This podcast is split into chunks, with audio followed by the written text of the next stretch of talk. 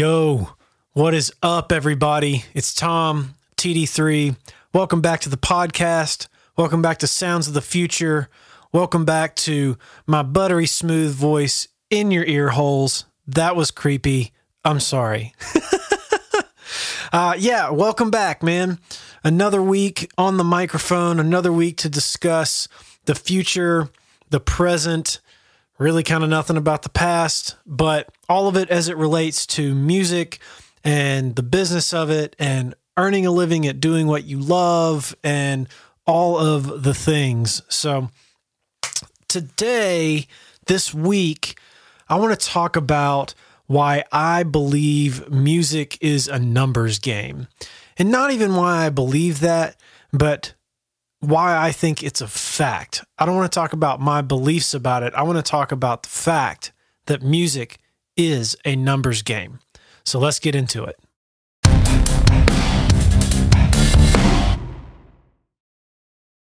Music is a numbers game, plain and simple. I have felt that way for a long time. And now I want to kind of get into the details of my thought process about it. So, like, and I don't just mean numbers game like with money. It's definitely a numbers game with money. I mean, anything that is a big business, a big industry like music is kind of a follow the dollars thing, especially at the top. Like, all the decisions that you don't that we don't understand as consumers or get upset about as consumers like you know in athletics why they trade this guy why they do that why are they doing this with the tv rights and you know xyz follow the numbers man look at the money but anyway i digress that's not what i want to talk about i want to talk about why it's a numbers game from the standpoint of creativity why doing more is ultimately to your benefit. So let's paint a picture. Uh, guy writing songs or girl, up to you, uh, person writing songs in their room at 25 years old and is trying to create a revenue stream off of their music so they can stop waiting tables and they can just do music for a living. And they spend their evenings writing songs, but they never release any music or they release like one song every year or every six months or something. And like that's what they do. But the dream is alive. They want to make a living making music so that that's all they have to do. And then that's person A. Person B writing songs in their room, same setup, waiting tables, wants to make music for a living, doesn't want to wait tables forever, hates their that job, wants to just do what they love. They're writing songs after work every day too, but this person B is putting out every song, putting it on SoundCloud, putting it on Spotify, putting it on YouTube. Who has a better chance at ending up making a living doing what they love? I would argue it's person B because person B is taking more shots at the net. Um, I think that it's not enough to create. You have to release your creations. You have to put them out into the world. I also think that it's not enough to create every once in a while or be writing every once in a while. I think that you need to be writing and recording material as often as is humanly possible. Some of the great ones, like some of the most successful people I've heard, like a couple of them that come to mind right off top of my head. One, Travis Barker, one of the most successful musicians of all time, one of the most successful drummers of all time. He has said that when he's not on the road, he's in the studio every day, writing, creating, recording. Lil Wayne, another example. One of the most successful, one of the most prolific rappers, entertainers of all time. He sold so many records, it's ridiculous. He's in the studio every day. A third one, Kanye West. I don't remember the exact number or period of time, but something to the effect of when he was starting out, he challenged himself to make three beats a day a day, not three beats a week, a day. Like this is what it takes. More shots at the net. if you're trying to become a better free throw shooter, it behooves you to shoot more free throws. If you're like not, it, it does it help to learn the mechanics of free throws? Sure. Does it help to diagnose your shot from watching tape? Sure. But nothing replaces actually shooting free throws, actually having the ball in your hands and putting it in the net. Same goes for songwriting, same goes for music, for recording, for all of it. You can do your research about which microphone to get. You can watch guitar lessons on YouTube. But if you are not actually making a thing, then it doesn't matter. And it's not enough to just make the thing. You have to make the thing and then show other people the thing. So if I get really great at free throws but I never play a game, what good does that do? Like, oh right, I can I can murder people at horse at home, but am I going to make any money off of horse? Like, well, maybe. I mean, I might hustle and you know bet and stuff and make money off horse, but again, that's in front of people. That's in competition. I'm in the ring. Like, if you don't hop in the ring, then you're not nothing is going to work nothing replaces getting in the ring and doing battle so as a musician it behooves you to create as much content as possible and release that content because so it used to be that it took a lot of energy and a lot of money to release a song just a song not even a record but now it literally costs you zero dollars to release a song if you go through like a company like Amuse, they charge you nothing. If you go through a company like DistroKid, you can do it for as cheap as 20 bucks a year. So it costs you, it can cost you zero. And if you go to SoundCloud, it costs you nothing. So that's just to get on like Apple Music, Spotify Tidal. But if you just go to SoundCloud or just to YouTube, then, or just to like Instagram and Facebook, it costs you nothing. It is zero dollars to release music.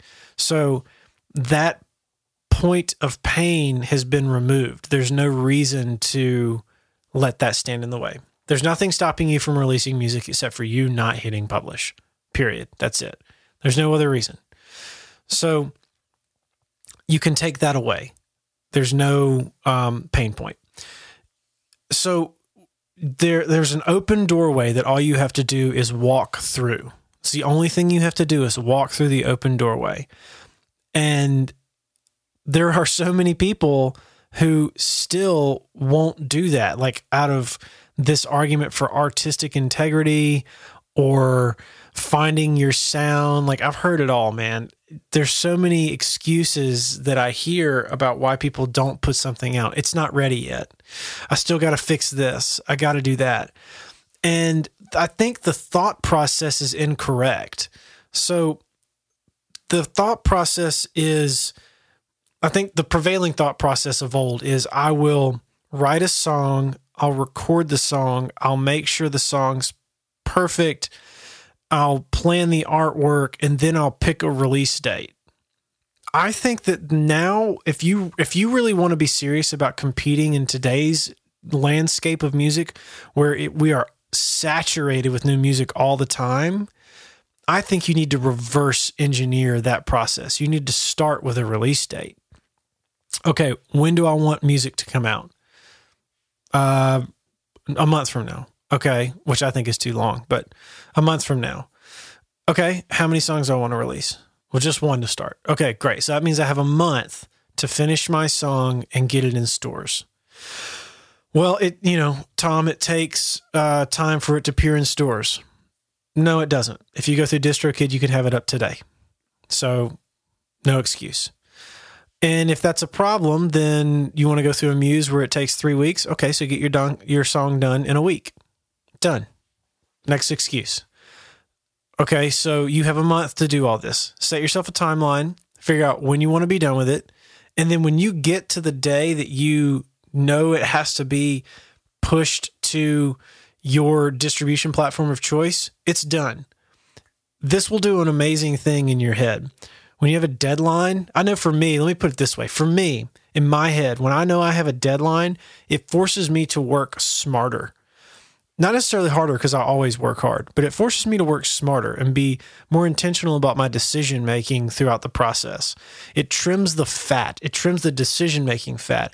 It also prevents me from getting down in the weeds. Like if a part is 75% good enough and I have an open ended timeline, I might fight for that extra 25%. But if it's not, then I'll be like, you know what? This is a good part. Maybe it's not a great part. Maybe it's not the most amazing part, but this is a good part. I'm going to keep this part. I'm going to move on to something else. Because nine times out of 10, in my experience in recording sessions, you end up coming back to that kind of thing anyway. Like, ah, oh, this is good, but it's not great. Let's explore some other options. Two hours later, you come back and you go, man, that part was really good. Let's just stick with that part. I cannot tell you how many times that's happened to me in recording sessions. It's ridiculous. It's such a waste of time. So save yourself that headache. So, having a self-imposed deadline will put the a, a positive amount of positive pressure on you. It's a good thing. So, set your deadlines, set your goals throughout the year and just say this is the amount of music I want to release, these are the times I want to release them and then reverse engineer that. So change the thought process. Okay, so why? Why do I think that this is a numbers game? Well, in today's market, today's world, there is a constant influx of music coming at us. Constant. There's so many artists, there's so many bands, there's so many songs. And here's the thing there's room for everybody. I truly, truly believe that. I'm not saying that there's room for everybody to be the number one artist on the planet. That's not true. But there's room for everybody to make a living making music. There is room for everybody. You just have to be willing to do the work. You have to treat it like a job.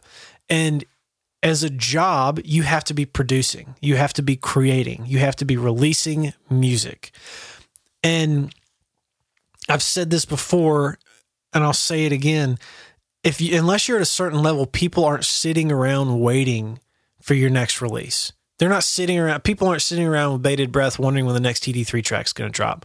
So I just have to keep hitting them with stuff. I have to keep hitting them with stuff. Keep them engaged. Keep them listening. And as long as it's at least fifty-one percent, they're going to keep coming back. And every shot I take at the net that's fifty-one percent or greater, every one is a potential opportunity for me to get to ninety percent, ninety-nine percent, whatever. Like I am setting myself up like statistically for more options for a win. The more shots I take at the net and the more practice I have shooting at the net, the more likely it becomes that I will hit it. Same with shooting free throws. The more times I shoot at the basket, the odds are greater that I'm going to make a basket. But also, let's remember improvement. The more shot, shots I take at the basket, the more like my skill set improves with every shot I take. Therefore, the percentage of me actually hitting the net goes up even greater. It's like a parabolic curve. And the same goes for songwriting, the same goes for releasing music. Not only have you created more opportunities to have a victory, to have one break through that nets 100,000 streams or whatever, you are also improving your skill set with every single release. So every release is better than the last, hypothetically speaking, which means your odds of that song getting to 100,000 streams, a million streams, whatever, are even greater than the last one. So it all, it's compound interest. So it behooves you to release something every single day if you can. Okay, now let me play my own devil's advocate releasing a song every single day. That is really hard. I've heard other people, like take Gary Vee, for example, talk about you should release 365 songs a year if you can. I don't care. Well, he doesn't make music. Not to crap on Gary. I love watching his stuff. He's great. But there's a certain amount of understanding. Like, I wouldn't tell, tell a woman how to give childbirth. You know what I mean? I don't know how to do that. uh, so there's a certain amount of knowledge I think that someone who's not a musician might be lacking. Songs take time, they take effort. And it's a process. It's different than just reading instructions and building a Lego something. You're also, you have to you're actually having to create the pieces that you're going to build together. And you don't have an outline for those pieces. You're custom fabricating pieces that have never existed that's a lot of mental energy. It's very taxing. So I understand the pushback on the argument release material as often as you can. I get that. I do it to myself. I have my I have that back and forth in my own head sometimes.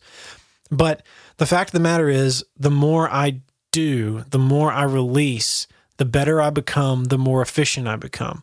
So 365 songs a year is it possible for me right now? No, it's not. I don't have the bandwidth. I don't have the energy. I don't have the time. But one day, perhaps it will be. But I'm never going to get 300 never going to get to 365 songs a year if I don't start with one. So I have to start where I am with what I have and move as quickly as I can. And moving as quickly as I can have has gotten me from only playing the drums on records to now playing everything on my own records, even singing on my own records. So I don't have to wait on anybody. I'd, I also have gotten from only playing drums to mixing my own records and now mastering my own records. I'm a one stop shop. I would not be a one stop shop now if I hadn't started somewhere by getting over the hurdle of waiting on other people to play bass, play guitar, sing, etc. So I had to start somewhere. But now where I am is okay, so I'm a one stop shop. However, being a one stop shop doesn't necessarily equate to efficiency. It actually, at this point, would be much more efficient for me to have somebody play everything. Well, that's not true. To have somebody mix and master my material so that I can move on to recording the next thing. However, it behooves me to continue to invest in myself because each one I put out, the mix becomes better, the master becomes better, the parts become better, the playing becomes better, to where eventually I envision a day that I might be able to sit down and one take an entire song in a couple hours and it be mixed and mastered by the time I'm done with it because my template is so great. In fact, just this week, I put out a song that I recorded in an hour and a half. I spent an additional hour the next morning mixing it, but two and a half hours for a released song ain't that bad. So the efficiency is getting there. Again, I wouldn't be there if I wasn't, if I hadn't started somewhere to begin with. So while I'm still not to 365 a year. I am at one a month and I'm getting to two a month. So this isn't a like, look at me go thing. This is an example of you have to start somewhere. And wherever you start, where like one day you're going to look back on it and think that, wow, that music I put out is crap. But it's part of the journey. That, well, at least I do. Like I look back on the first couple songs I released, I'm like, man, okay, well, I can do better than that. But once I get to a hundred songs, I'll look back on it and be like, man, I'm really thankful for those because these other 99 wouldn't exist without starting with that one. So you have to start somewhere and be prepared to play the numbers game. Write as much as you can, create as much as you can, and put out as much as you can. Constantly be reminding your audience that you're there. Keep doing your very best and don't put out crap just to release something every every Friday or whatever, try to do the best you can every time. If you try to do the best you can every time, you show up every day and you put in the work, eventually one will pay off. It's a numbers game. The more shots you take at the net, the more opportunities you have for it to go in. So that's my argument. Music is a numbers game. Take more shots, make more music, you will get better and you will increase your opportunity for success. And every step you take, every song you put out is another opportunity for you to build a career doing what you love and to earn an income doing what you love every single day. That's it for this week. Thanks for listening to Sounds of the Future. I'll catch you guys next week. Peace.